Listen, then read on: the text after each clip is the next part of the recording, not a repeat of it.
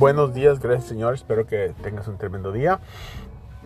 Estoy aquí cerca de mi casa. El Señor es bueno. Tuvimos un buen estudio y mucha gente en la iglesia estaba llena. So, si no viniste, te me echamos menos.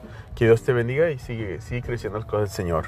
Sigue leyendo tu Biblia en el nombre de Jesús. Mira, el verso es Proverbios 9:10. Dice: El temor del Señor es la fundación de sabiduría y andentimiento es del, uh, el santo, el que es santo resulta en buenas justicias o, judgment. ¿Ok?